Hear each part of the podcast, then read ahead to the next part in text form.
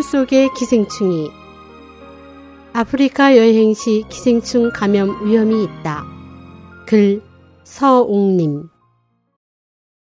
영양학을 전공한 수자는 약초에 관한 지식이 풍부해 세계 각지에 초청을 받아 강연을 다닌다. 이번에는 아프리카에 다녀올 예정이라고 했다. 수잔이 여행에서 돌아온 어느 날 갑자기 내게 피부병에 대해 잘 아는지 물었다. 나는 직접 봐야 한다며 혹시 모기나 벌레에 물린 것은 아닌지 물었다. 그녀는 곧 허리 부위에 있는 50센트 동전 크기의 붉은 물집을 내게 보여주었다. 그녀는 내가 묵은 곳은 아주 청결해 모기도 없었어요. 라며 더욱 불안해했다. 물집은 갈수록 크고 단단해졌다. 나는 이런 병을 치료해본 경험이 없어 그녀에게 잘 모르겠다고 대답했다. 의사들은 모두 그녀의 피부가 너무 과민하다고 결론 내렸다.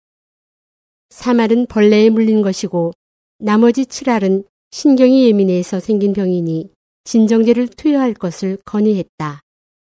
수자는 벌레가 계속 피부 아래에서 꿈틀거린다며 가본 적이 없기 때문에 지식은 고사하고 아예 개념조차 없어요. 라고 말했다. 3일이 지났다. 몹시 더운 날이었다. 의사가 그녀를 진찰할 때 붉은 물집에서 작은 기생충 한 마리가 꿈틀대는 것을 발견했다. 벌레를 꺼내보니 길이가 3-4cm가량 되었다. 의사조차 깜짝 놀라 온몸이 땀으로 젖었다. 의사는 수잔, 빨리 기생충 연구소로 가세요. 이것이 무슨 벌레인지 물어보세요. 라고 말했다. 수잔은 크게 비명을 지르며 내가 피부 속에서 벌레가 꿈틀거린다고 말했잖아요. 내 말을 아무도 믿지 않았죠? 세상에서 가장 치료하기 어려운 것이 의사의 귀라더니 이제 연구소로 가라고요? 라고 말했다.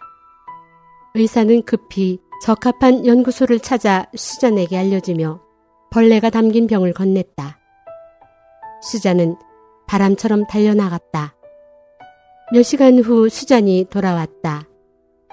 기생충 연구소 전문가의 말에 따르면 그 기생충은 아프리카에서 아주 흔히 볼 수 있는 종류였다. 당시 그녀가 묵었던 여관에서는 세탁한 침대 시트를 해변 모래사장에서 말렸다.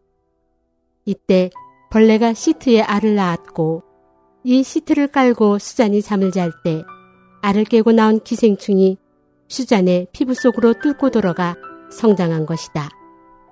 이 기생충은 보통 보름 정도면 나오는데 그 후 날아다니는 곤충으로 변해 다시 번식한다. 아프리카 사람들은 이런 일에 습관이 되어 대수롭지 않게 여기지만 외국인들에게는 머리카락이 곤두서는 일이 아닐 수 없다. 수자는 약을 복용하고 기생충을 모두 뽑아낸 후 얼마 지나지 않아 이 일을 모두 잊어버렸다.